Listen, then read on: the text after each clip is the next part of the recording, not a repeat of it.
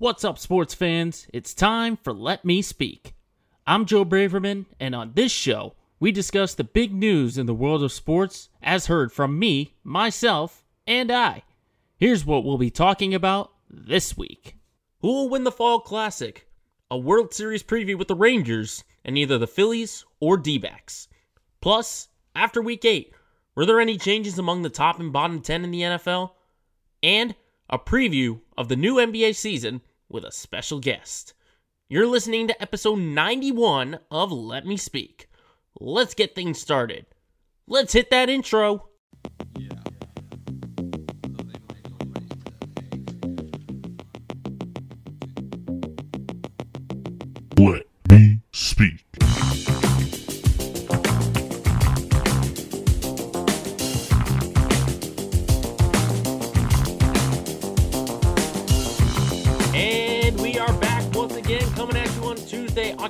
24, 2023 for the 91st edition of Let Me Speak. The countdown is on, people. We are that much closer to number 100. It's I'm just so looking forward to it to 100, but We've got 91 right here, and we've got a jam packed episode for you. We've got some NBA to talk with you. We got a special guest lined up for that one. You don't want to miss it. Plus, we've got our NBA or sorry, our NFL power rankings between the top and the bottom 10. But first, we got to get into some baseball because there's nothing better in sports than to hear game seven. Game seven is one of the most exciting things. I had the distinct uh, joy to go to a game seven, Celtics and Bucks in 2022 in the TD Garden in the semifinals, and the atmosphere was just amazing. Absolutely amazing. So to hear game seven in the American League and National League Championship Series, oh, you know my attention is going right to there. And this is it's kind of tricky because the ALCS is done, and by the time this episode comes out, the NLCS will be done. So basically, what we're going to do is look back on the ALCS and then give a preview uh, between the either the Rangers, or the Phillies, or the Rangers and the D backs. By next week, we'll have a full World Series preview because they will have been a couple of games already in. So the timing is a little tricky, but we're going to treat it like two different World Series matchups are going on. But what we know now for sure is the Texas Rangers taking down the Houston Astros in seven games for their first World Series since 2011. And I gotta uh, gotta be honest, when I was watching that ninth inning, and I heard all of the uh just the comeback and the rebuild that this franchise has gone from. This was a team that was pretty much in the cellar for years and years. Only two years ago, they lost a hundred games. Only two years ago. And the fact that they build this roster of they hand out first the last offseason, they give two big contracts out to Corey Seager and Marcus Semien. And obviously the new general manager that they had, Chris Young, who's a former pitcher, must have told these guys, hey, we are coming. We're getting ready to contend. So 2022 is not going to be a good year, but hang with us in 2023, 2024, and beyond, because that will be the difference. And sure enough, Seager and Semien bought in. They've got a tremendous young core of uh, Josh Jung, Nathaniel Lowe, uh, Adolis Garcia, who we'll get to in a little bit.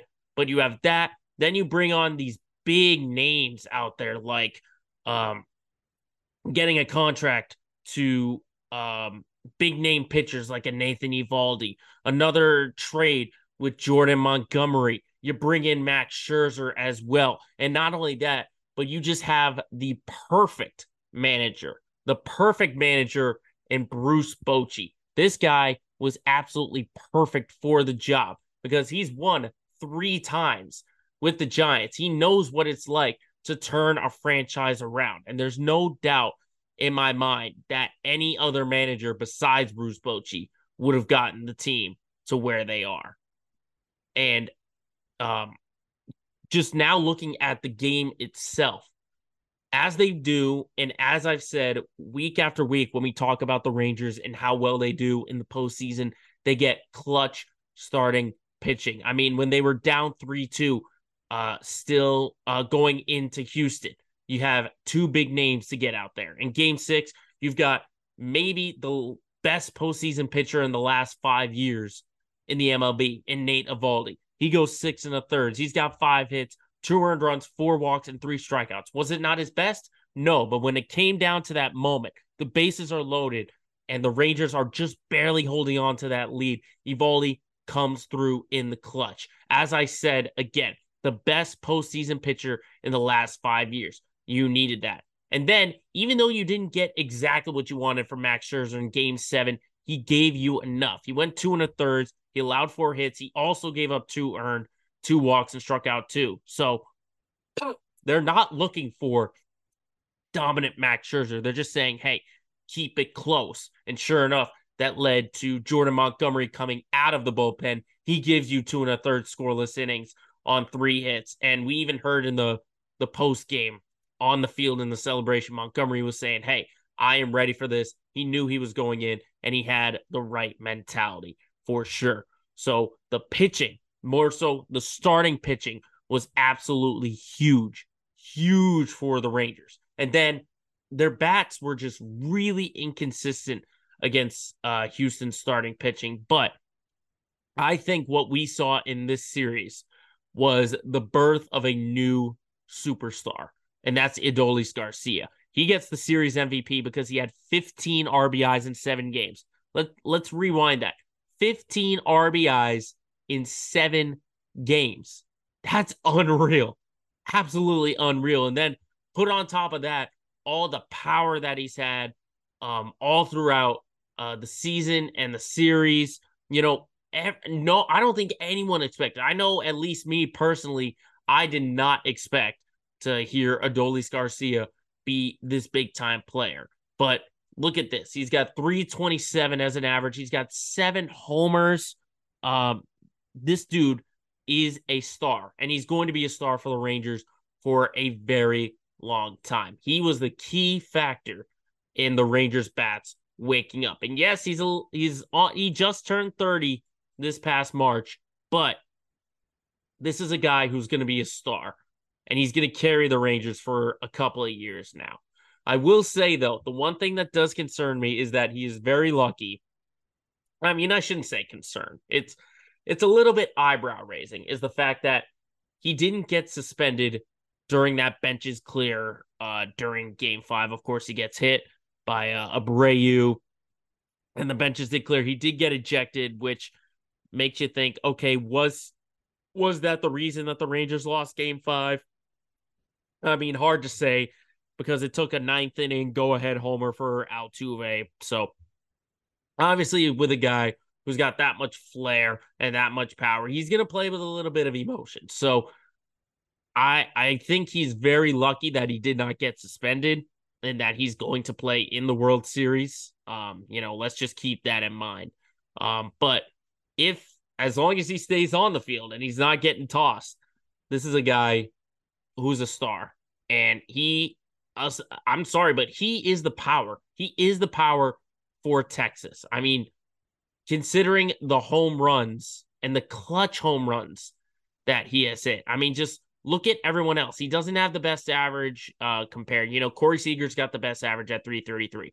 But I mean, he's got seven home runs. How about this? Semien has none. Lowe has three. Jonah Heim has two. Jung has three. Seager has three. Okay. He is the power threat for the Texas Rangers. And when he gets going, then you have everyone else going. So I think if Garcia can have a good series uh, when we get to the Fall Classic, then the Rangers are going to be a favorite. But we still don't know who it's going to be. We don't know if uh, we will know, uh, or at least I don't know right now. But by the time this episode airs, as I said, it will either be the Phillies or the Diamondbacks as they are getting ready for game seven. And I got to be honest about the NLCS. I can't put my finger specifically on what the heck has allowed Arizona to have played the way they have to force a game seven. Because I mean, when you look at their regular season stats, they're basically in the middle of the pack in pitching, in offense. I mean, it's always going to come down to starting pitching without a doubt. I mean, they got a great start last night from Merrill Kelly, But the fact is, is that that Philly lineup, they rely so much on their power game. And when their big power hitters like Schwarber, Trea Turner, Bryce Harper, Castellanos, without their power, offense goes nowhere. You know, as much as you want to give respect to Brandon Marsh and to JT Realmuto, um, they just don't have the power. Without the power, they're pretty much nothing. They really are nothing. And we've seen in this series how much the bullpens have struggled. I mean, we saw how many home runs has Craig Kimbrel given up in this series. So I I honestly could not tell you who will win game 7. I would give the advantage to Philly because it is at home field, but game 6 was won in Philly by Arizona, so they're not afraid of the moment. I do expect Philly's rotation to uh, come out, and I do expect them to get off to a hot start because obviously, yes, Aaron Nola lost in Game Six, but uh, when when he allowed back to back home runs, but I think the starting rotation will come through, and they're going to have to play their best because the starters have to go a distance. They got to go at least five or six innings because yes, both of these bullpens are struggling. Um, considering how either of them would fare up against uh, Texas, I would say probably the more difficult matchup will be against the Phillies because they have the stronger starting pitching. And we saw um, once Texas gets to the bullpens, then they're good. So it's really, I think, for either team, whether they play Arizona or whether they play Philly, getting off to a hot start on either side will be crucial for the final three that are left. If you get off to a hot start and you take advantage of those starters, whether it be uh, Montgomery or a Gray or an Eovaldi or a Scherzer, or on the other side, if you have a Nola um, and a Wheeler, or for Arizona, if you have a Zach Gallen or a Merrill Kelly, I think you get off to that hot start, you're in a big, big advantage because then you have, I would say, less than average bullpens uh, between the two. I mean, I give my props to Leclerc for the Rangers. Um, I I don't know. I don't know. I mean, I can't pinpoint who will win Game Seven of the NLCS, but I would predict that the Phillies win it, and we'll see a Rangers Phillies uh, World Series. Between those two, though, I mean, it's almost like looking in a mirror. They've got almost the same amount of lineup, like same power in their lineup. They've got the same talent in starting pitching. Maybe the Rangers are a little bit more deep. Um, and the bullpens are are not ideal. But I mean, I couldn't tell you. I could not tell you. I mean, talk to me when we get uh to our next episode next week. I mean, maybe the series will have already been done by now because someone will have swept it. Um, I I couldn't tell you there, but honestly, I this has been a fun postseason. This has been a really fun MLB postseason. You know, some incredible games. I mean, that Friday between the uh the walk off win with Arizona and the go ahead from Altuve in Houston, that was great. It's been a great postseason and we'll see a new champ, and it's it's going to be kind of fun and refreshing. You know, it's not just going to be the Braves and the Astros and the Dodgers over and over. You know, maybe Philly gets the redemption, or maybe Arizona puts their stamp on it, or maybe Texas gets ahead of their rebuild and wins it all. You know, it's kind of just a wait and see, and that's kind of how I like to enjoy my baseball. So it'll be fun to watch, but of course, everyone's talking about the NFL. We've got our power rankings and our bottom rankings coming up next, as there was quite a bit of action going on in week eight.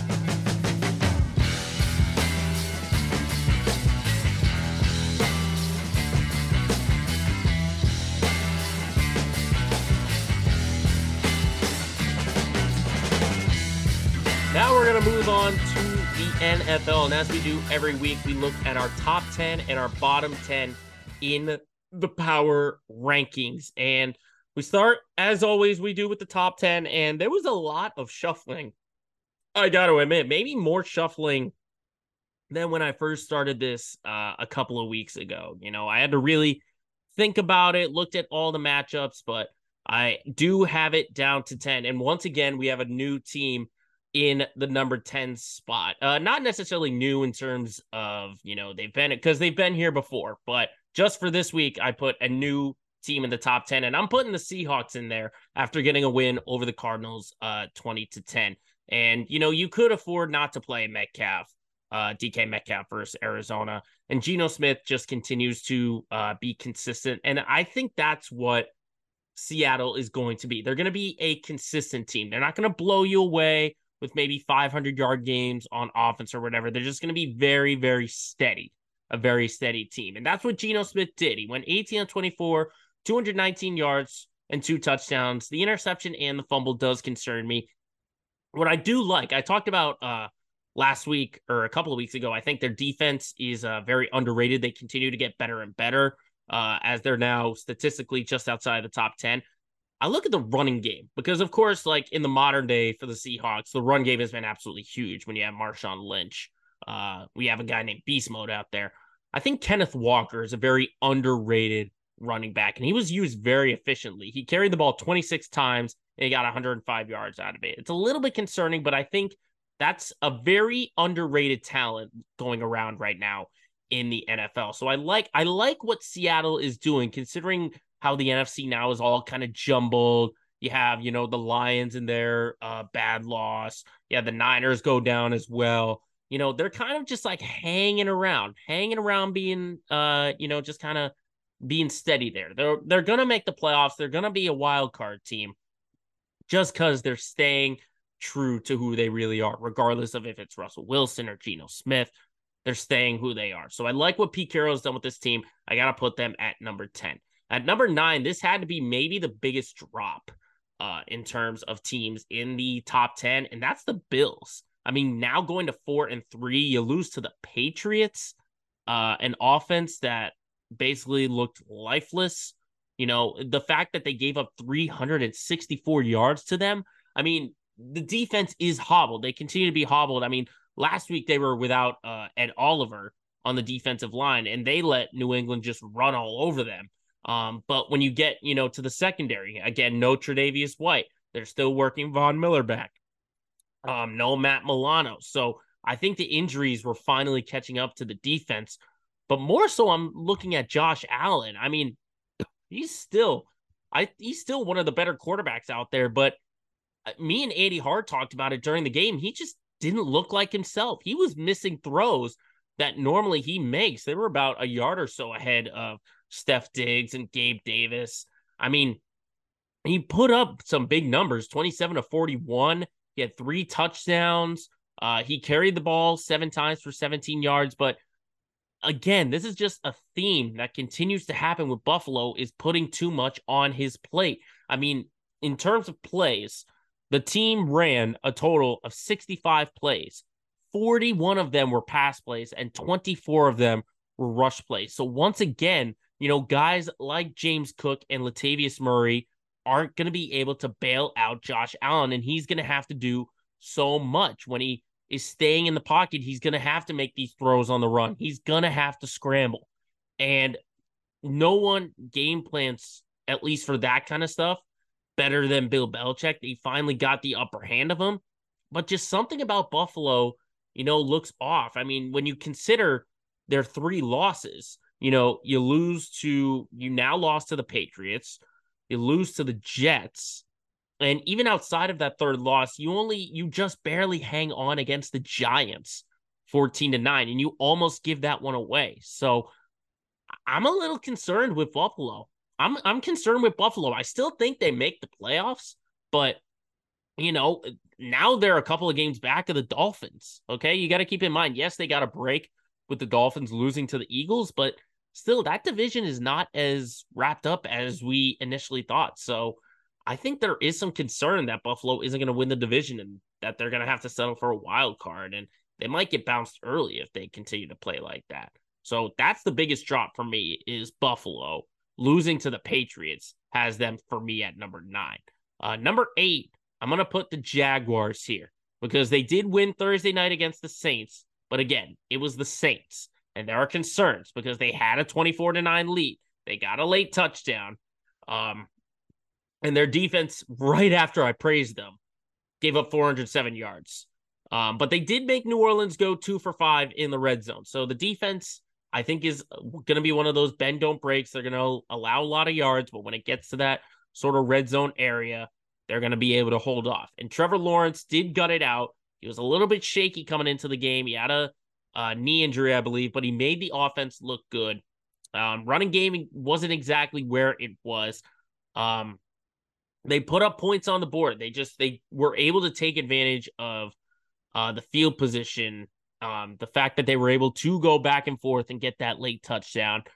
Um, I think you know Jaguars still need a little bit of work to do to develop. Um, but I do I, I am happy with where they are at five and two. You know, considering that the the AFC South is so bad, um, I'm okay with where they're at right now. Um, seven, I'm gonna keep the Cowboys here because they were on a bye week and they're still gonna be regarded as one of the top teams in the NFC. Super Bowl teams, no, but they just remain calm, remain steady through all the chaos, especially on their bye week. Um, they got the Rams upcoming next, so it's going to be kind of a wait and see. You know, if they win, they'll maybe move up. If they lose, they'll definitely move back. But because they were on a bye week and didn't do really anything, they just are staying right there at number seven. Number six, though, is another drop. I got to put the Lions here because they looked so bad against a legitimate opponent in the Baltimore Ravens, 35 to 6. Ugh, what an ugly, ugly score. Um, I think they still have a little bit of work to do. They've got some work to do against these big teams because yes, they did beat uh, Kansas City, but another playoff team in Seattle, you lost in overtime. A for sure playoff team in the Ravens, you look you lost 35 to 6. And I think what needs the most focus is their defense because for a team like Baltimore, um, who I would say, you know, yes, they have their struggles, but they're still one of the better offenses in football. They gave up 500 yards to them, 503 to be exact. And they made Lamar Jackson look like a really good thrower when really what you have to do is just keep him running and running and running and take advantage of sort of a lower than average uh, passing game that that uh, Baltimore has. Um, offensively, they usually rely on a balanced offense, but the fact that they didn't have uh, David Montgomery, they're going to need a lot more from Jahmyr Gibbs. You got to keep in mind of the 84 rush yards the team had, it was only Gibbs and Craig Reynolds who were the only ball carriers. 14 rushing attempts between the two. So there needs to be more names in that running game who really come up for Detroit because if they don't have any kind of balance, it's going to be all on Jared Goff. And while Goff has done much better to sort of change the narrative about him. He still can be prone to make some mistakes. And yes, he does have that connection with Amon-Ra St. Brown. But if you don't have a run game balancing you out, then you're not as a feared offense as you initially were. So that's where I'm putting the Lions. I am putting the team that beat them ahead of them at number five. And I'm putting the Ravens here. They probably had the biggest move up in terms of the top 10 because this 35 to 6 win is what Baltimore is when they're at their full potential. This is how good they can be. Lamar Jackson did a great job passing the ball, which is what I wanted him to do. I wanted him to have these over the top games. The fact that he only had six incompletions, he went 21 to 27. The fact that he threw for over 350 yards and he had three touchdowns. If he can complement that and not be the leading rusher, is exactly how it should be. Someone other than Lamar Jackson leading the team in rushing. And that's what Gus Edwards did 14 carries compared to nine for Lamar, 64 yards compared to 36 for Lamar. Yes, they both scored touchdowns, but that's okay because Lamar does not have to be the leading rusher every single time. And especially, you know, defense, you're going to get help defensively because they're always going to be good. And that linebacker core and that defensive line that they have with guys like Roquan Smith, Patrick Queen, Jadeveon Clowney, even Kyle Van Noy picked up two sacks, and he was basically on the beach a couple of weeks ago, and they grab him and get him some sacks. This is a good roster, and as I mentioned, injuries are going to get in the way, and if Lamar is not a good passer, they're going to get in the way. But if this team plays like this, then they can be really they can be taken seriously. If they can play like this, consistently. You know, maybe Lamar doesn't have to get 350 yards every single time, but if he can get 300 yards or more and focus more on his passing rather than his rushing, then this is a team to take seriously. And right now, they're sitting on top of the AFC South as they should be because of performances just like this. So keep an eye on that. Probably won't be able to change anything when they play the Cardinals next week because they should roll over them uh, on the road in Arizona. But That's sort of a, a wait and see kind of thing. Number four, uh, this is going to be a little bit surprising, but I'm leaving the Dolphins at number four, considering that they did lose, but it was to the Eagles, you know, 31 to 17. And unlike most of the top opponents that they've played or legit contending team, they actually hung around a little bit. I mean, the only reason why I can't really put Miami at the very tip top, or I could say like they're a legit challenger to maybe the Chiefs, is their schedule. Because against legit contending teams is where they've lost. They lost 48 to 20 to Buffalo, who's a legit playoff team. Uh, and then to this team, to the Eagles, they lost 31 to 17. When you look at the five wins that they have already, the teams that they've beaten have a combined record of 8 and 25. Okay. So it's been a fairly light schedule right now. The fact that they've beaten the two win Chargers, the two win Patriots, the two win Broncos, the uh, two win Giants, and then the winless Panthers. I don't think, yes, they were dominant games. And yes, they put up 70 and 40 and 30 all the time. But when it when it gets to these big time games, I mean, against the Patriots next week is going to be, you know, the same thing. You know, if they win, we're going to praise their offense. Oh, they're back, they're back. But then the week after that, they got to play the Chiefs in Germany. How they do in those games will really tell me. Because against a really good team like the Eagles, that dynamic offense was limited. Their speed was hindered. Yes, Tyreek Hill caught, I think, 11 balls and he scored a touchdown, but the speed was limited. Okay. They were hindered. The rush team only got 45 yards, and that's what they hang their hat on is the fact that they can run the ball really well. So when they get to these playoff teams, you know, they're probably going to hang around in this top 10 all season long. You know, they'll probably hang around that four, five, six, something like that. But when they get to playoff teams and they play these high stakes matchups, once they win, then you have to take them seriously. But they haven't won yet. So I have a hard time, you know, can yes, I can pick them to win the division, but I can't say, oh yes, they can definitely challenge the Kansas City Chiefs if they get to an AFC championship game. I can't say that right now. Uh number 3, this one it took me by surprise because I had to put them at number three. I had to put the 49ers here.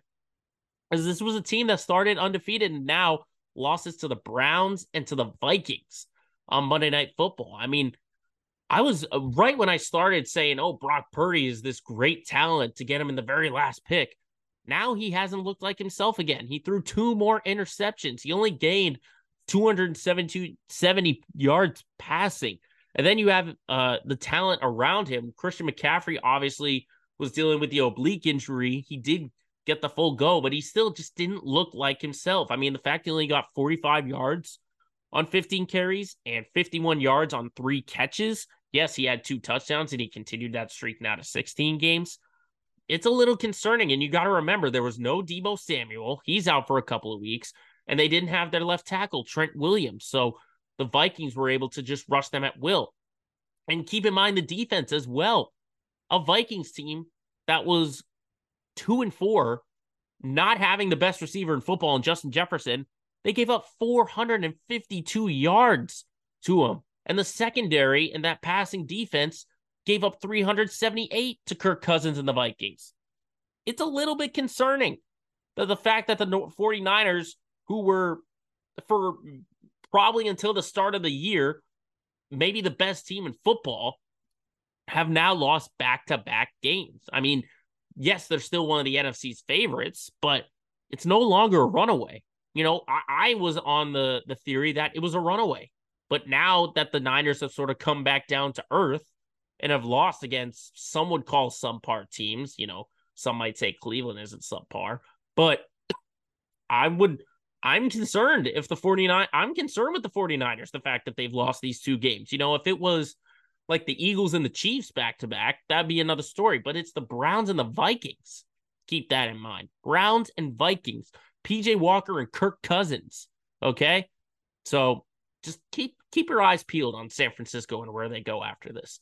Uh number two, then I am putting the Eagles right there at six and one, getting a big time win over a playoff team in the Miami Dolphins. And again, this is a team, they don't look dominant like they did last year, but their defense looked a lot better. Okay. They only gave up 244 yards to a Miami team that was averaging maybe like 400, um, considering that the speed that they have. So when you have Jalen Carter and the rest of the defensive line shutting down the run game, which was Miami's strongest asset to them, um, and the speed that they had, the fact they limited them, huge props to them. Um, offensively, I mean, putting up 31 points is nice, but Jalen Hurts continues to turn the ball over. I mean, yes, he only had eight incompletions. He had 280 yards. He threw for a touchdown. But you got to keep in mind, he's got eight interceptions this year. He's tied for most in the league with Jimmy G for most interceptions. And you got to keep in mind, he's only got nine touchdowns on the year passing. So that's a plus one in terms of touchdowns to interceptions.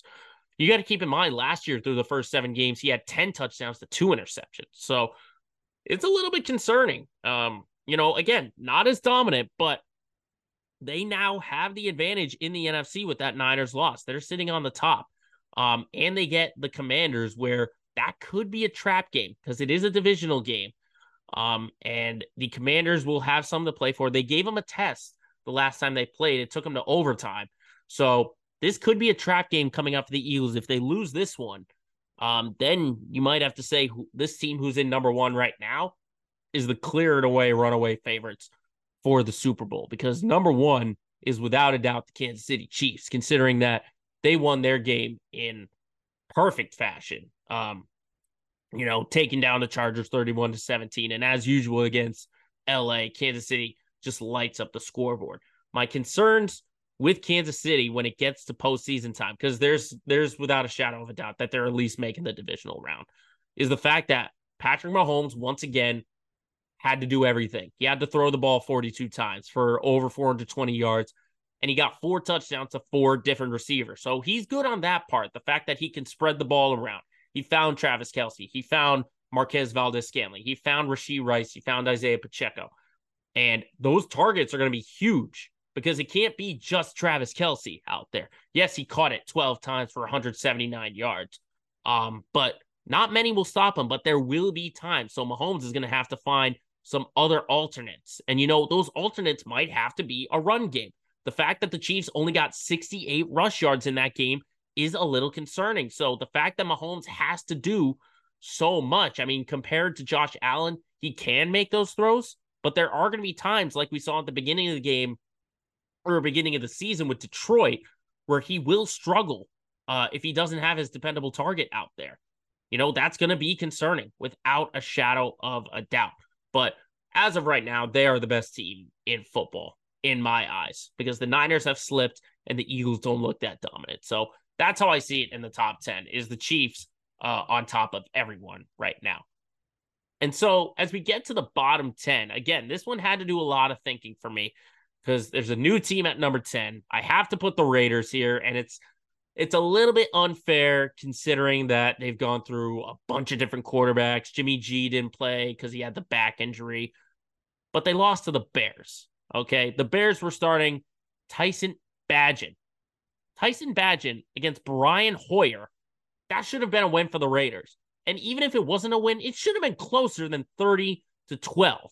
But let's just face it, Brian Hoyer is a clipboard quarterback. Let's put it at it like this. You can't trust him to get Davante Adams. So you don't blame Davante for his uh, frustration. Yes, he had 12 targets, but he only caught it seven times for 57 yards. And Brian Hoyer was benched after his terrible pick six, one of two interceptions on the day. So the Raiders at quarterback right now are a mess because they have the weapons. They have a good running back in Josh Jacobs. They've got great targets in Davante Adams. They've also got Jakobi Meyers as well. They're just a mess. And the fact that they lost to the Bears, my goodness, Josh McDaniels has a lot of reflecting to do right now. So that's where I'm putting the Raiders at number 10. They were flirting with it, but this week ultimately put them in the list right now. Uh, number nine, I'm putting the Commanders in here. They only managed seven points against the Giants. They lose 14 to seven. Let's just face it, the offense is a mess right now. I mean, you got Sam Howell, who's trying to be such a good quarterback, but he doesn't have an offensive line. Another six sacks for him gives him 40 on the year. He's leading the league by far in most times sacked. You know who's in second place is Daniel Jones. And you know how many more sacks Howell has than Daniel Jones? 12. 12 sacks, 12 more sacks. And you got to keep in mind, Daniel Jones has not played the last two weeks. So the fact that Sam Howell has 40 sacks through seven games, like if you're doing the math, I'm just trying to do it really quickly in my head. That's about seven sacks a game. A game. So Ron Rivera is a coach in trouble because not only is Sam Howell getting sacked all the time, 10 penalties committed by Washington, 76 rush yards against the Giants right now. Like Ron Rivera could be the first one without a job. He really could be because Washington's offense. I mean, Ron Rivera, yes, he's a legendary Chicago Bear. He was on he was on those legendary teams. But he's got no sense of offense right now and how to help out Ron, uh, Sam Howell. So that is concerning to me for Washington. Uh, number eight, similar with the Cowboys, I'm leaving the Titans here um, because they were on the bye week. They didn't really do that much, um, and they've got their quarterback issues. You know, I, I'll I'll see when they play Atlanta this week how that works. If you have Malik Willis or if you go with Will Levis, you know there are reports that both could play, and you know the old phrase: if you got two quarterbacks, you don't really have one. So if they get blown out by Atlanta next week at home, then there's going to be a bigger drop for uh, this Tennessee Titans team, without a doubt. Uh, number seven, I had to move them down the list, and that's the Green Bay Packers. The fact they lost 19 to 17 against Denver. I'm trying to give Jordan Love the benefit of the doubt, but his decision making just con- continues to get worse and worse. I mean, two touchdowns and the losing interception where he threw into double coverage. He's spreading the ball around. 10 guys had different receptions, but it's really the decision making. You know, you got to throw the ball away. To sometimes just take the sack. Um, and, you know, a quarterback like this, he doesn't have a run game right now. Aaron Jones is just now coming back from injury, and AJ Dillon has been taking on a lot of weight since he's been out. Um, so I, I don't really know what to say about the Packers right now, other than Jordan Love needs to get his you know what together without a, a, shadow of a doubt. Uh, number six, I am putting the Patriots up here, maybe the biggest jump uh, in terms of a bottom 10 team, but I mean, it was night and day from the start of the season to this past week for the Pats. And we're going to get more in depth on the Pats because we're talking Celtics in our Let's Get Local. Um, the fact that the Pats came back and won 29 to 25, they look like a completely new team. And you got to keep in mind, before Sunday, they were outscored 93 to 20 between uh, the Cowboys, the Saints, and the Raiders. But now they come back and hey, Mac Jones finally led a comeback drive. Hallelujah. They finally played to his strengths. They brought on a really good talent, an athlete into Mario Douglas. They made him a focal point on offense. Kendrick Bourne, he found Kendrick Bourne a lot. Um, obviously, the way he was able to move the ball on that final drive was something we hadn't seen in his entire career. So, congrats to the Patriots for finally getting that win. And it's probably going to be short lived because now they have to travel to Miami and play the Dolphins. But at least, at least they finally showed some life rather than getting blown out all the time. Uh, number five, I'm going with the Broncos here at two and five, beating the Packers 19 to 17.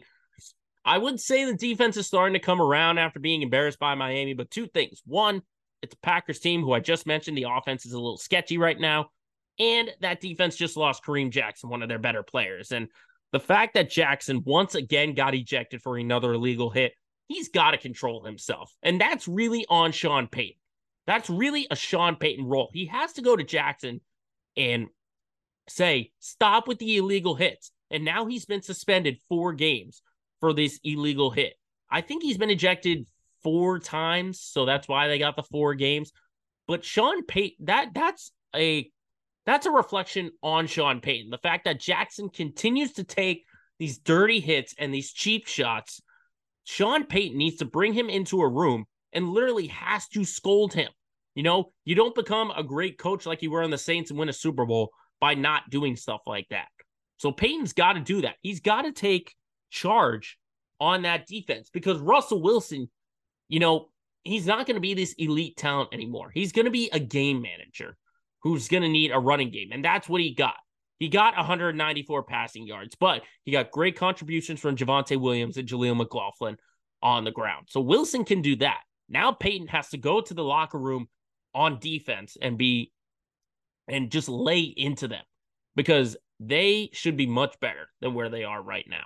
Really. Because I'm not concerned about the offense. Um, Russell Wilson, uh, they will lose on offense because of Russell Wilson, not Sean Payton.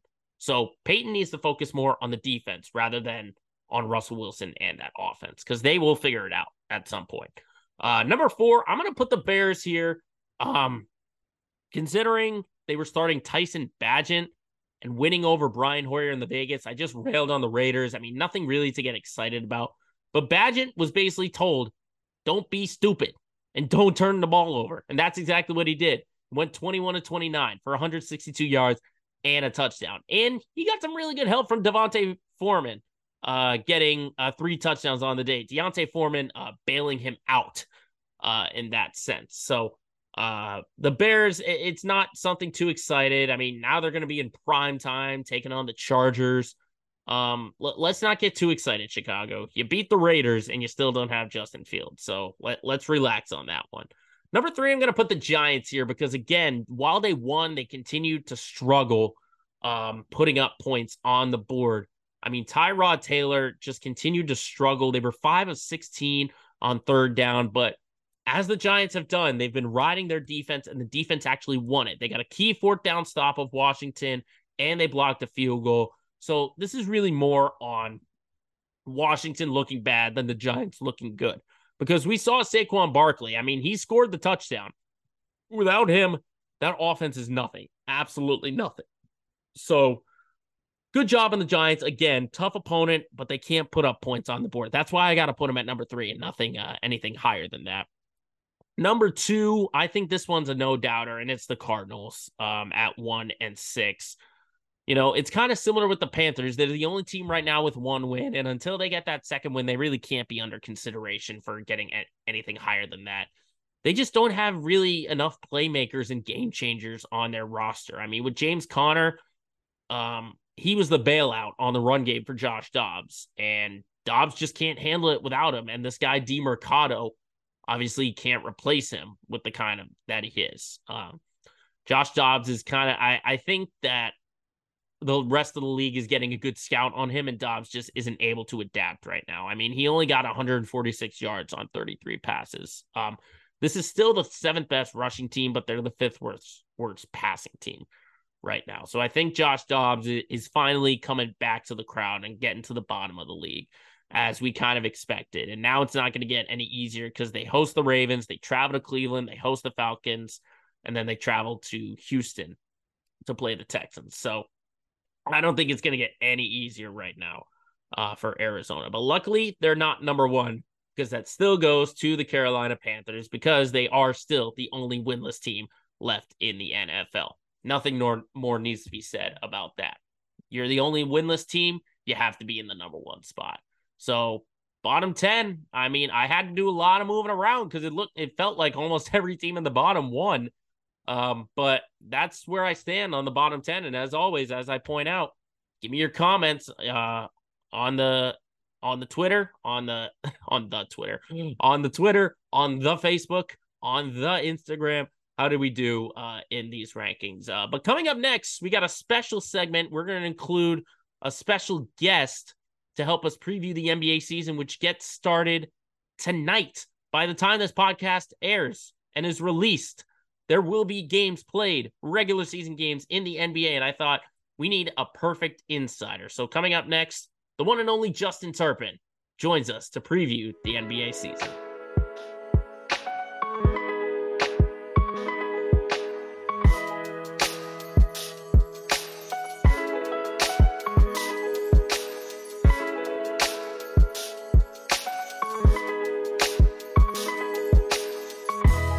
So, as many of you know, the NBA season kicks off tonight, and I figured you can't just have me to preview it. I need someone else who's got some real expertise. So, joining us now on the podcast is WEEI's one of EEI's Celtics insiders. He's got a brand new podcast on the Celtics season coming out. And of course, he's on the producer family at EEI. Very thrilled to have Justin Turpin join us on the show. Turp, thanks for taking the time and previewing a little NBA with us.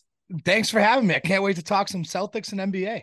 I know we'll uh, we'll get to the Celtics during our Let's Get Local segment in the next segment, but um, before we start previewing the NBA, I just want to let audience and viewers, listeners know a little bit about you and how you got into being uh, first a producer and now a writer for the Celtics. You're one of their top insiders because you had just started taking on the role uh, as a writer for WEEI. You, Scott McLaughlin, Rob Bradford, uh, manning that. Tell us about uh, your journey into becoming a writer. Yeah, so it was kind of they were look they didn't necessarily have a Celtics writer, so I was like, you know what, I'd be happy to take it on, and I kind of got the shot. I reached out to Rob Bradford, he gave me the chance to do so, and I was doing it a little bit last year, did most of the home games. Then this year they had me doing uh, almost every home game and away games, and also the practices. So I can't wait to do it.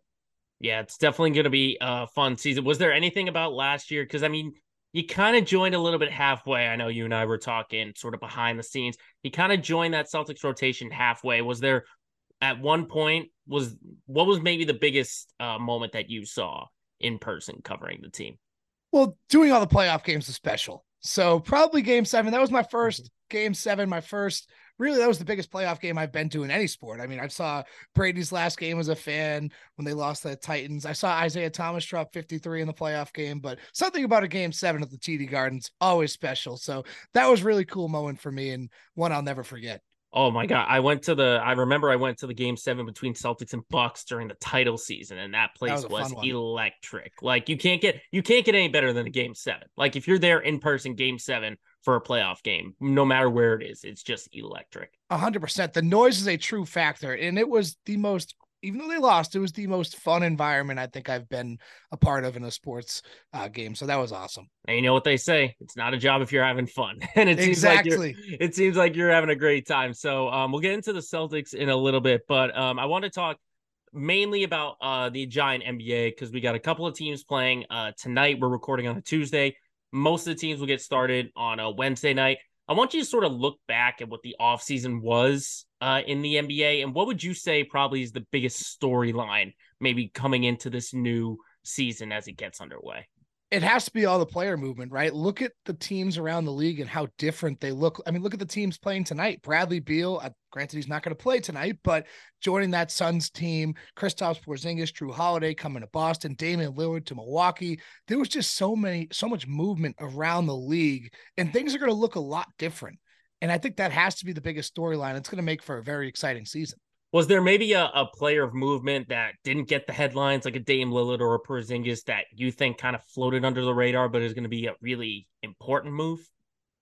There was a so the thing is there was a lot of movement. I think Grant Williams is a big one and that's kind of a local tie. I think he's going to be a big factor in Dallas. There's a reason they went out and paid them what they did in that sign and trade. I think he's going to make a big difference in a piece that they've been kind of lacking. Obviously, they have the scoring with Kyrie and Luka. Now you're adding Grant, who we know very well can knock down that corner three, also can defend bigger centers and play play forwards and guards. So he's very versatile, and I think he brings a lot to that team. So I think Luka's going to be, um, excuse me, Grant's going to be one to watch.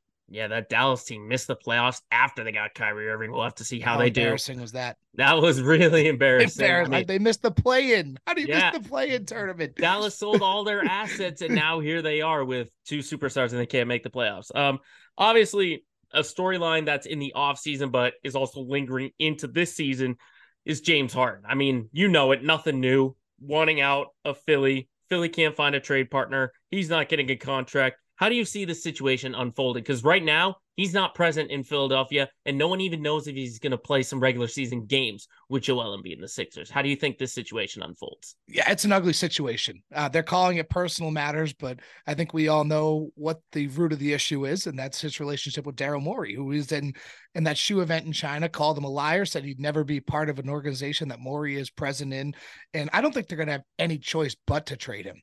There's just no. I think that relationship is beyond repair.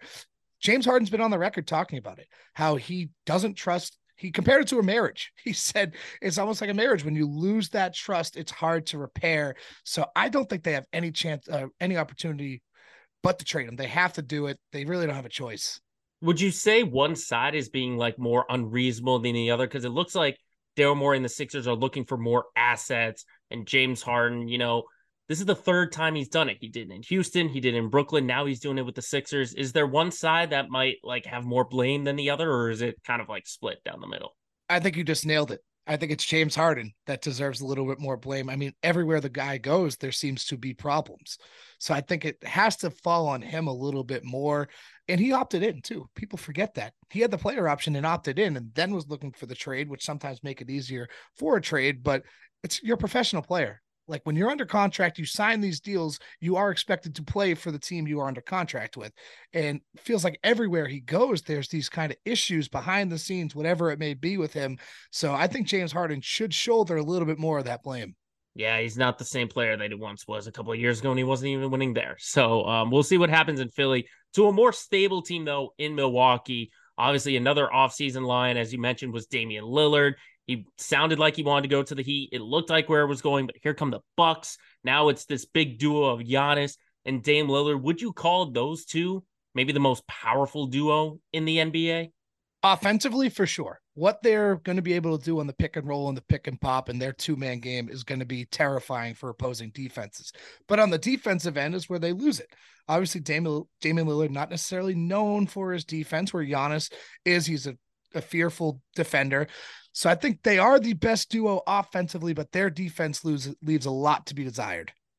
Yeah, it's kind of it's kind of like a wait and see because we haven't really seen Dame in the playoffs aside from that one year right. with the Blazers. He went to the conference finals. We'll kind of wait and see. Do you see this duo sort of translating to the same success we saw when Giannis was playing with Jrue Holiday and a couple of these other guys? Because it looks like Milwaukee lost a lot of depth in that trade.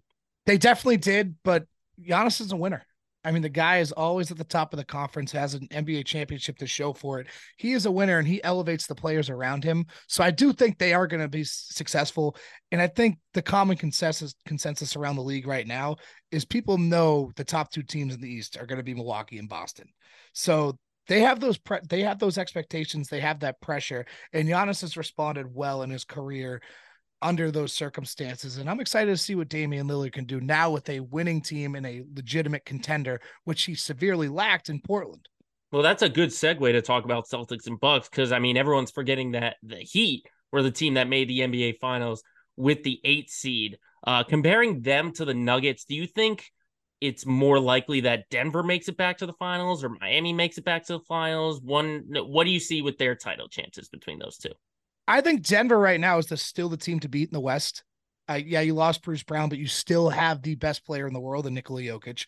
You have Jamal Murray another year healthier now. Remember, he was coming off the torn ACL, starting kind of regressing back into play, and he played very well last year. Now has a full offseason to prepare. I think he's going to take a big step this year, more than what we saw last year.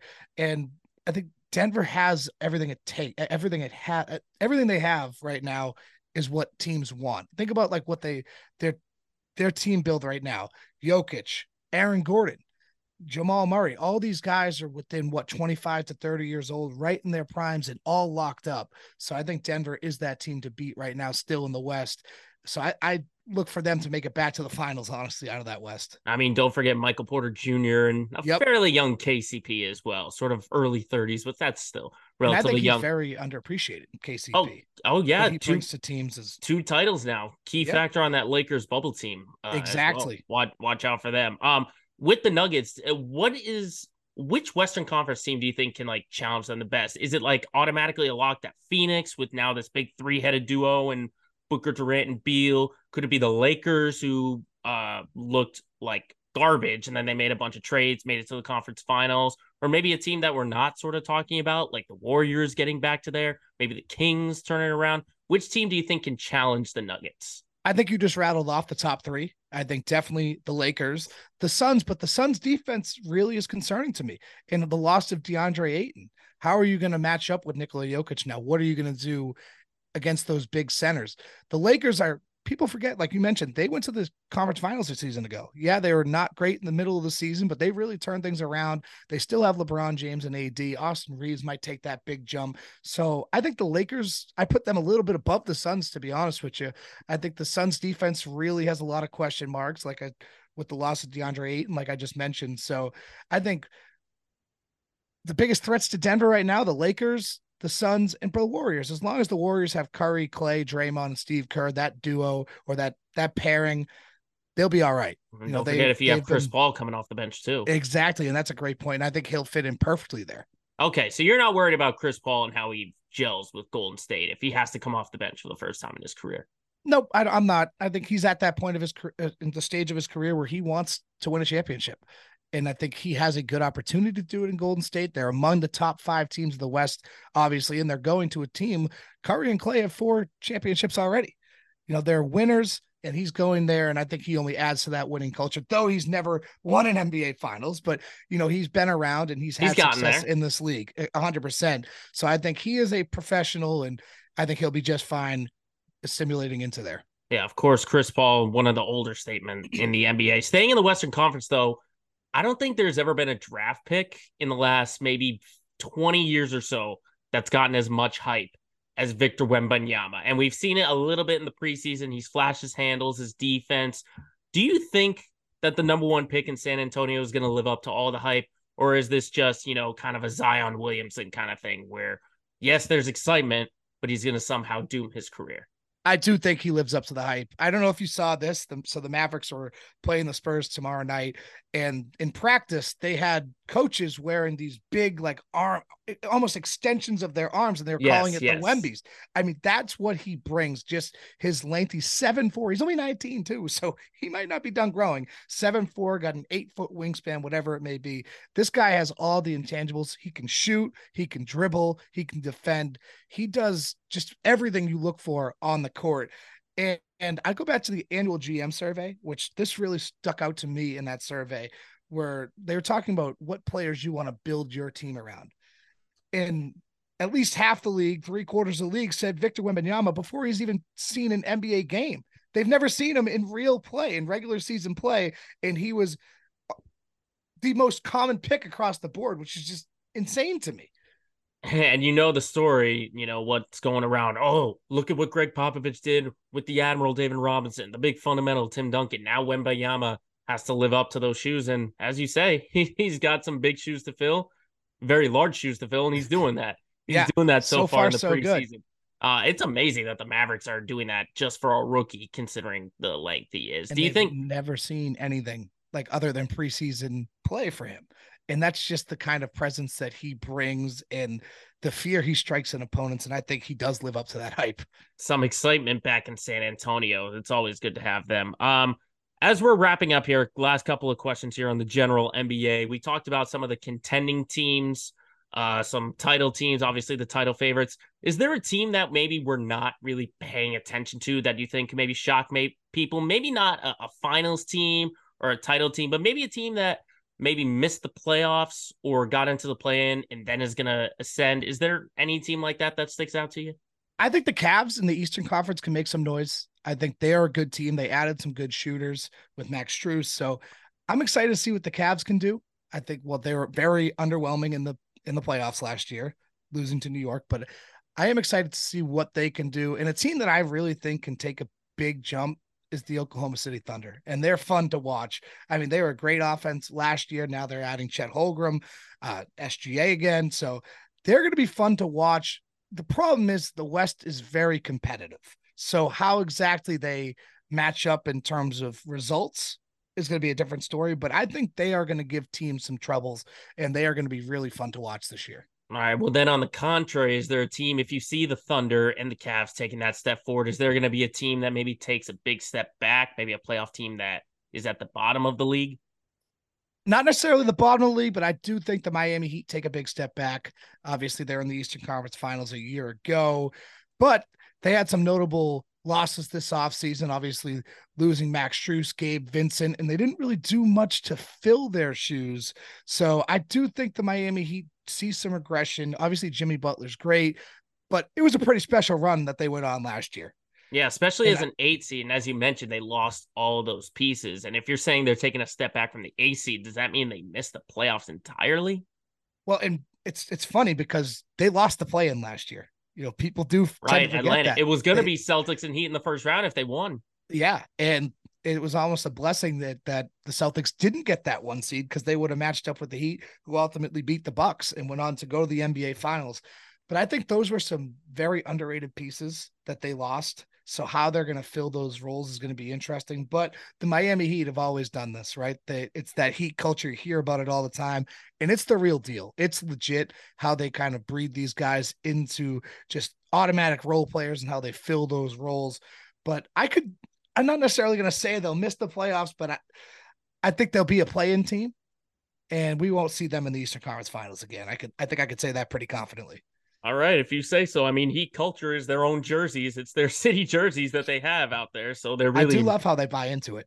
That and the Vice jerseys. They have, they might have one of the coolest jerseys in the league with those Vice ones. Oh, I agree that even their standard jerseys, the black and red, pretty the combo, cool, right? Yeah, those are so there's some pretty cool jerseys without a doubt. If I wasn't a Celtics fan, I'd be buying a Heat jersey right Yeah, now. well- Um, how about how about an individual player? Maybe not specifically a team. Is there a name that's sort of floating under there? I think I think of last year, maybe like a Tyrese Halliburton uh, for Indiana, kind of coming out of nowhere. Is there any player that no one's really paying attention to that could kind of break out, maybe make an All Star team and uh, lead the you know take the league by storm? I think Austin Reaves in LA takes a big jump. Saw they give him that deal. LeBron has a lot of trust in him, and I think he's going to have a lot of chances to kind of step up. And I know you know he's kind of a common name. People saw him what he was able to do in the postseason, but I really think you know he could be an All Star this year, and he's going to turn some heads. All right. Well, as you said, the Lakers are ready to come, and you you could say last year that they uh they went on his energy. So uh, Austin Reaves is definitely a name to watch out for. All right. Now to wrap up this segment, I got to get you on the record here, Terp. I need your finals prediction here on October 24th, hours before the season opens up. I need you to give me your finals prediction. Who wins, who loses, who makes the finals? Lay it out on the table. I'm going Celtics versus Nuggets, and I've got the Celtics taking home banner 18. I think this is the year they can do it. Okay, okay. And he's game length, series MVP. Series MVP Jayson Tatum. And I'll say six or seven. They're gonna give they're gonna give it a they're gonna give it a chase. They're not gonna run away with it. Okay, okay. Tatum, uh, he's going to be the focal point of that offense, obviously, and he's priding himself on defense this year. So I think he really takes a big jump, and the moves they've made this year is it's been enough to put them over the hump. And I see Celtics in six over the Nuggets with Jayson Tatum Finals MVP. Okay, bonus question. Will be you be in the re- the arena when that happens? I better be. I better be. I'll be there if it's a home game. Might have to. uh Might have to look at Spirit airline flights to, uh, if I have the opportunity. To you got to so. spend some of your money to get on that flight, get Oh, yourself man. out to Denver, I get into that to. arena. Uh, what a great, what a great way to preview the NBA season, Terp. Uh, thanks for helping us preview. Hope you can stay right there because you are a Celtics insider. We need you to preview the Celtics as their season gets underway in a little bit more than 24 hours.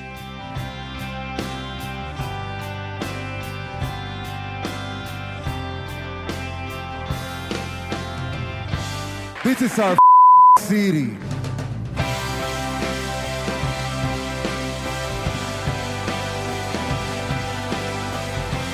So now we bring back Justin Turpin to get into our Let's Get Local segment of the week. And this one's dedicated strictly to the Celtics. Because Turp, I know you follow the rest of Boston sports just like me. With the Red Sox still looking for a GM, even though the Patriots won against the Bills, it's still a dreary season.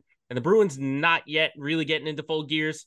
It's nice to get some Celtics basketball right back. Wouldn't you One hundred percent. Yeah, they have the chance to steal the city here. All right. Well, so I guess we'll start it off like this. I think the big story in the offseason, as we mentioned it, trading Marcus Smart, getting Kristaps Porzingis. We saw the initial trade was going to be Brogdon, but then at the last minute it goes to Smart. I want you to give me uh, sort of your feelings on that day. I think it was about uh, somewhere in July or August when that deal went down. What was your initial reaction when you saw that the Celtics would get Kristaps Porzingis, but they'd have to give up their longest tenured player Marcus Smart? Yeah, so starting earlier in that day, when you first see it was Malcolm Brogdon, I think everyone kind of knew Malcolm Brogdon was going to be on his way out. There was frustrations with how the Celtics handled his injury, and you know he didn't necessarily love, you know, being involved in those trade talks. So, Mal- when Malcolm Brogdon was the trade, it was kind of like, wow, you're getting Kristaps Porzingis, and you're really only giving up Brogdon. That looks really good. And then later on, it was it was almost midnight when the news broke on the East Coast here. It was Marcus Smart was being traded to Memphis, and you didn't really see what it was until the second tweet came out And at first, it's just a feeling of kind of shock, right? I think everyone had the idea that Marcus Smart was going to retire Celtic. I, the guy was the heart and soul, a fan favorite. Brad Stevens obviously coached him. He grew up with Marcus Smart in his NBA career. So I think it was a feeling of shock. But, you know, once that kind of settled in, you realize that changes needed to be made and you weren't going to break up the Jays and they're right in the middle of their prime. So where do you start?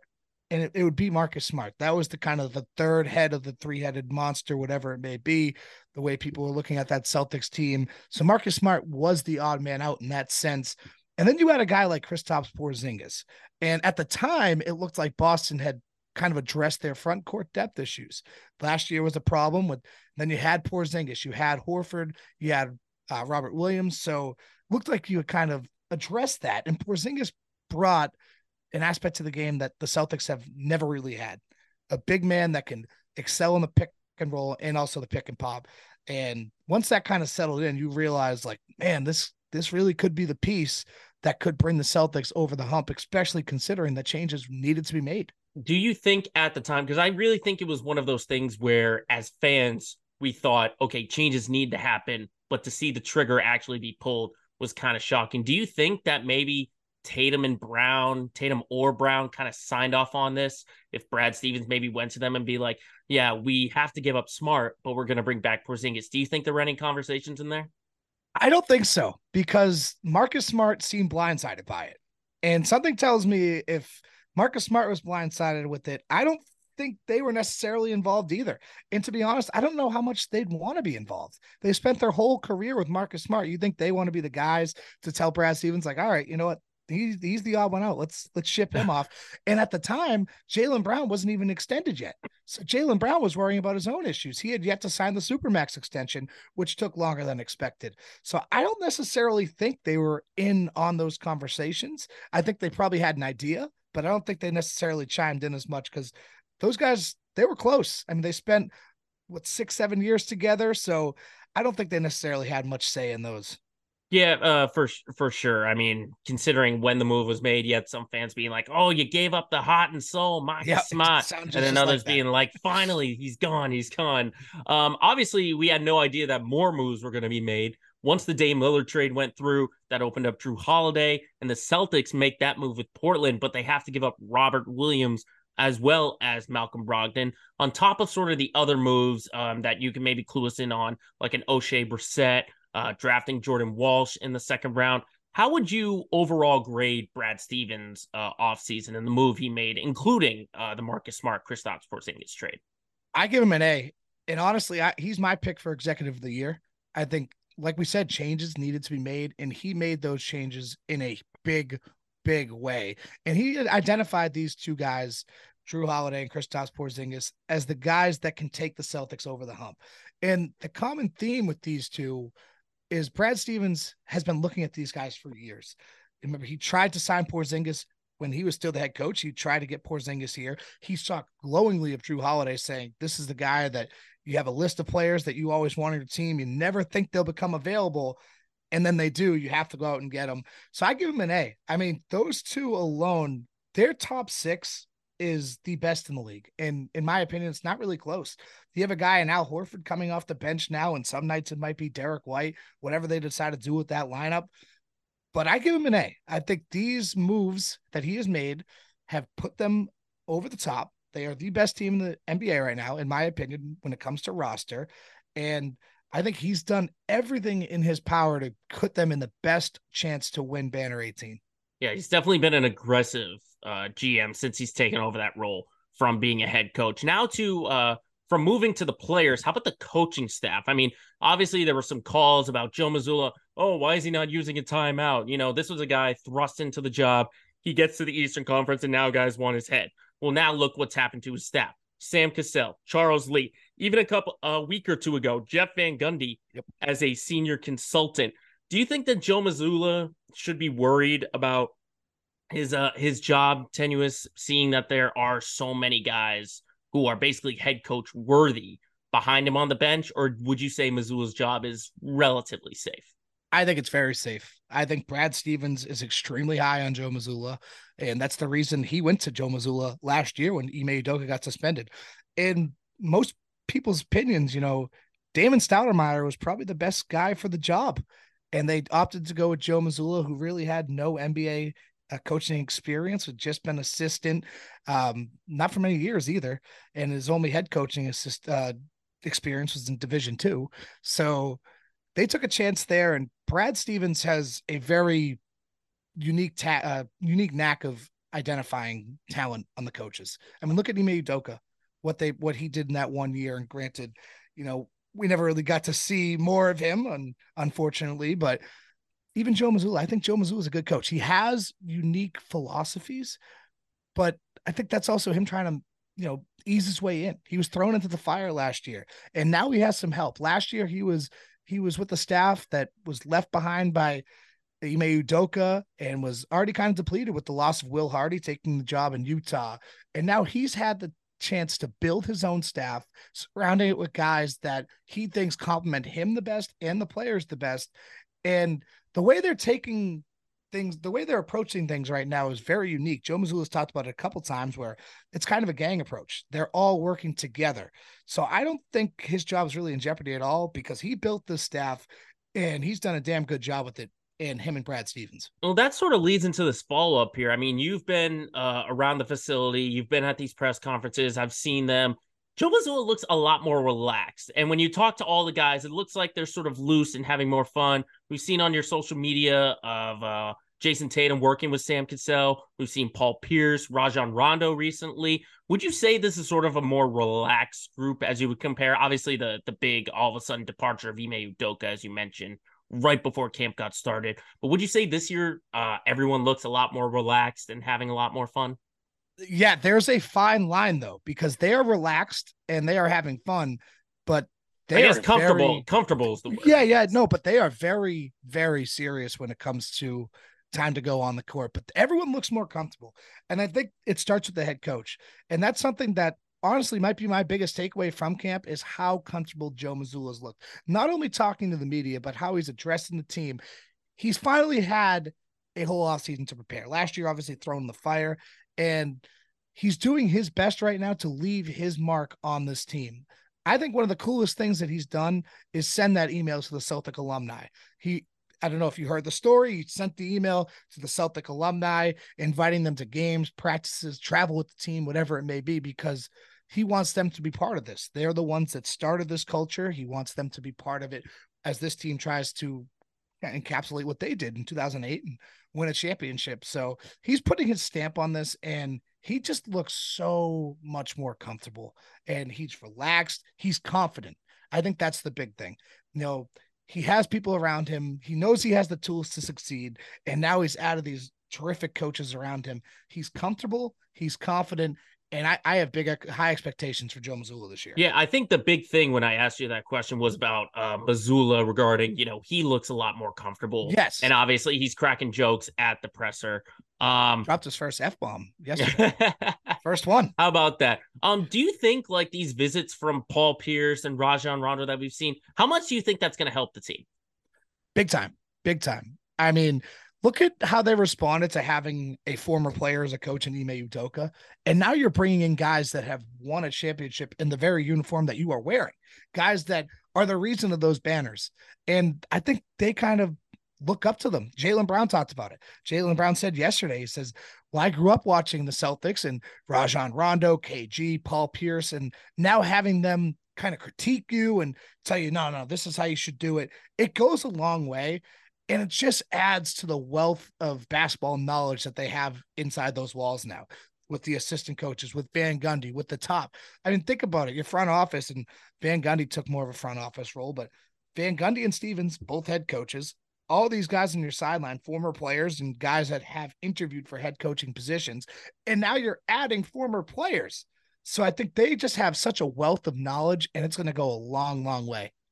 Yeah, it's definitely it's obviously fun, at least for the fans too, to see some former Oh, players, right. especially a guy like Paul Pierce and Rajon Rondo, who are beloved during this time with the Celtics. Um, two parter here for this one. Obviously, with no Marcus Smart, as we mentioned, that means everyone's saying Jayson Tatum, Jaylen Brown got to step up more as a leadership roles because they are the two best players unequivocally on this roster. What do you think those two need to do, maybe individually and together, to sort of maybe take that next step forward to be a champion? Champion, and then who do you think should be starting alongside them? Because that's another big conversation to have.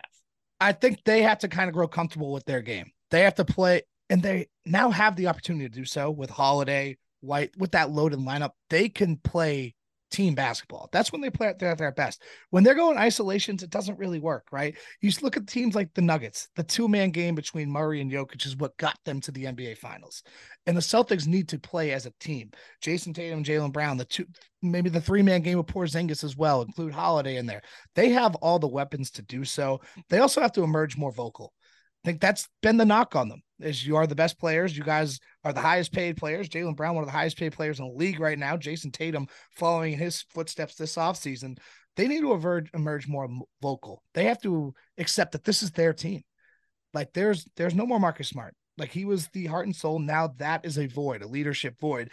And in reality, it has to be filled with all 14 guys on the roster. They have that one open roster. Now, if if they sign another one, then he should assume that role too. But it starts with them too. And in terms of the lineup, it has to be Al Horford off the bench. I mean, they can play small. Jayson Tatum looks like a true power forward now. He said at media day he's added 12 pounds of muscle. He works daily. You talked about him working with Sam Cassell. At the end of practices, they let the media come down. After every practice, he is on that back hoop working in his post up games with Sam Cassell. So that's just he's adding, he's gonna play bigger this year. And I think in preparation that Al Horford is gonna see most of his time off the bench, which is fine. We saw how he did with the Knicks when he played with that second unit on that in the second preseason game at home. He was uh, energy and he brought energy. He was fast and scoring. So I think he can assume that role. Al is a pro, and now he just wants a ring. You know, the guy's been playing for all these years, doesn't have a ring to show for it. And I think if it's going to take sacrifice, but it'll pay off for Horford at the end. Yeah, he's the ultimate team player. Plus, you know, he's yeah. he's not playing in back to back, so it might help to have him off the bench. Um, now to put a bow on this conversation, obviously we saw in the previous segment we heard you were picking the Celtics over the Nuggets uh, to win the NBA championship. Would you then say that it's fair to have sort of this championship or bust sort of mentality to have? Like, would if they don't win it all, would you categorize the season as a failure? Absolutely. Absolutely. And Wyc Grousbeck mentioned that this is more of a multi-year window, but I'm not sure that's how Boston fans see it. These these fans are hungry for a championship. We were spoiled for all those years, and now we're in a little bit of a drought. You have the best team in the NBA right now, and there is still there's some urgency to win now because Derrick White didn't sign the contract prior to la- the extension prior to last night's deadline. If they can't meet his number, that's a big loss. Like you, there is urgency to win now. You have these guys, at least with White and Holiday, locked up for the next two years. You need to go out and win a championship now. They've been put in perfect position, and there's really no excuses. They have all the all the weapons of the coaching staff. They have the best roster in the league. There is no excuses for that this team not to win the finals this year. Yeah, especially when you consider they made the finals and then they got that heartbreak in the finals. You know, as everyone likes to say, those are stepping stones. And then yep. eventually they finally come through with it. They almost did it last year, coming back from 3 0, but we'll have to see if sort of that's the theme, I guess, sort of the redemption tale uh, for this Celtics team. Uh, Terp, I want to thank you for your time. Before we let you go, why don't you promote uh, some of your stuff that you're doing uh, with Odyssey and with WEEI? Uh, you're their Celtics insider. We know you're writing for WEEI.com, and you've also got a uh, podcast coming up. Why don't you uh, tell us all about that? Yeah, yeah. So you can follow me on Twitter at Justin M. Turpin. I tweet all my stuff out there on weei.com. All my Celtics articles and whatnot are up there. And on the Odyssey app, if you go just search up Justin Turpin Live, give it a follow. We'll be doing post game shows and whatnot, keeping you updated all things Celtics as uh, hopefully we can raise banner 18 this year. Justin Turpin live, who's going to be carrying that banner once they do win it. oh, uh, hopefully. Turp, thank you so much for your time, and we hope to have a great Celtic season. We'll look forward to uh, listening and reading all your stuff with WEEI and the Celtics. Thanks for your time. Anytime. Thanks for having me.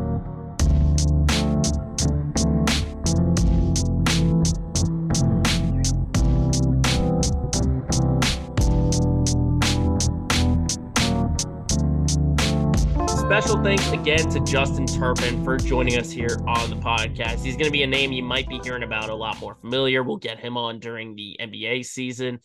Um, great preview of the Celtics. He's basically we basically started in the EEI field together. He was a year ahead of me. Um, he's still a little bit younger, um, but we basically had the same pathways. You know, he's on the right path. Hopefully, I'm getting there soon. But Justin Turpin's been a great source since I've started at EEI. So special thanks to Turp on that. And now we wrap up the show as we always do with our LOL moment of the week. And I think we have to go back to Kansas City and uh, Arrowhead Stadium because once again, Taylor Swift is making noise in the NFL and in pop culture. And before we talk about the moment or whatever, I just got to say, like, as a regular football fan, I think we're all pretty much satisfied. Um, we've got our fair share of Taylor Swift. We don't need her jammed down our throat now, uh, considering she had never been to like a football game or anything like that. Now she's dating Travis Kelce or whatever. Um, so I think the perfect amount of coverage is right where it should be. We don't need it jammed down our throat every single day, but just a couple of shots here and there is totally fine. And I know there are some Swifties right now who are listening, be like, we need her all the time, all the time. No, we don't. We just need her for this one segment. And this is actually the first time, or one of the first times I would say we brought Taylor Swift up in a in a large sense of it because her LOL moment comes uh, at the expense of Brittany Mahomes, uh, Patrick Mahomes' wife. Apparently, uh, Taylor Swift is so now entrenched in Travis Kelce and the rest of the Kansas City Chiefs that in the luxury box, she's now got handshakes uh, with Brittany Mahomes. Take a look at the video here. They created their own little uh, hand slap. They got a, uh, a hip bump, and now they've got a chest bump involved. So I would say Taylor Swift is initiating herself pretty well with uh, Kansas City and their fans. The fact that you know she's got handshakes with Patrick Mahomes' wife, uh, she's you know having great conversation with uh, Travis Kelce's mom, um, and even the report has come out that they've bought their own uh, mansion or uh, a place or wherever, uh, so they can have more privacy. Which, I mean, good for them good for them and the fact they're leaving Saturday Night Live and that kind of stuff. I mean, Taylor Swift has done uh, pretty well ingratiating herself into the uh, football category and the football culture. Um, the fact that she's, I mean, when you watch her, I mean, not saying that I've, you know, followed her entire career, but there have been, you know, some instances of her at award shows just having fun. And I think her being at this kind of stuff and being loose and having fun, um, it, it is kind of nice to see it's nice to see. And the fact that she goes to the extremes of wanting to do chest bumps, you know, I, I don't know this because I know nothing about women. Um, I'm not sure that women chest bump with each other. Um, so the fact that Swift is having the, uh, this amount of fun, you know, is kind of nice. And it was kind of funny to see um, her get involved with. I let's be honest, I'm not a fan of the Mahomes family. I'm a fan of Patrick Mahomes, but Brittany Jackson, I don't like them at all, at all. But she seems to be having a good time with them. And until we hear otherwise, you know, we're just going to have to keep living with the fact that Taylor Swift will be a part of uh, the NFL family because they will continue to show her as much as they can. Um, and this moment was kind of funny because, I mean, the fact that she can chore- choreograph a handshake like that after only uh maybe a handful of weeks. I mean, I'm sure she's known about like the rules of football. She's not like totally completely in the dark. Like she knows when there's a touchdown out there for Travis Kelce and um stuff like that. But this moment in particular was, was kind of funny. Um just to see her choreograph this this handshake. I mean, that's better than some of the handshakes some of the players do uh within themselves. Both athlete athletes do. So uh Taylor Swift for getting yourself into football so much that you created your own handshake with Brittany Mahomes, you have landed yourself into this week's LOL moment of the week.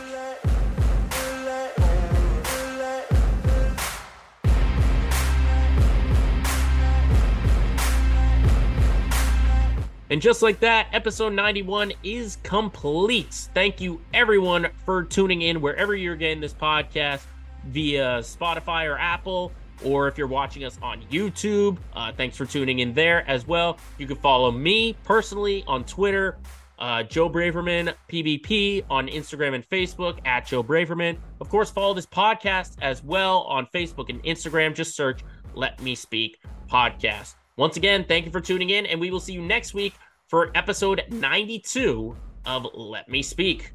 Later.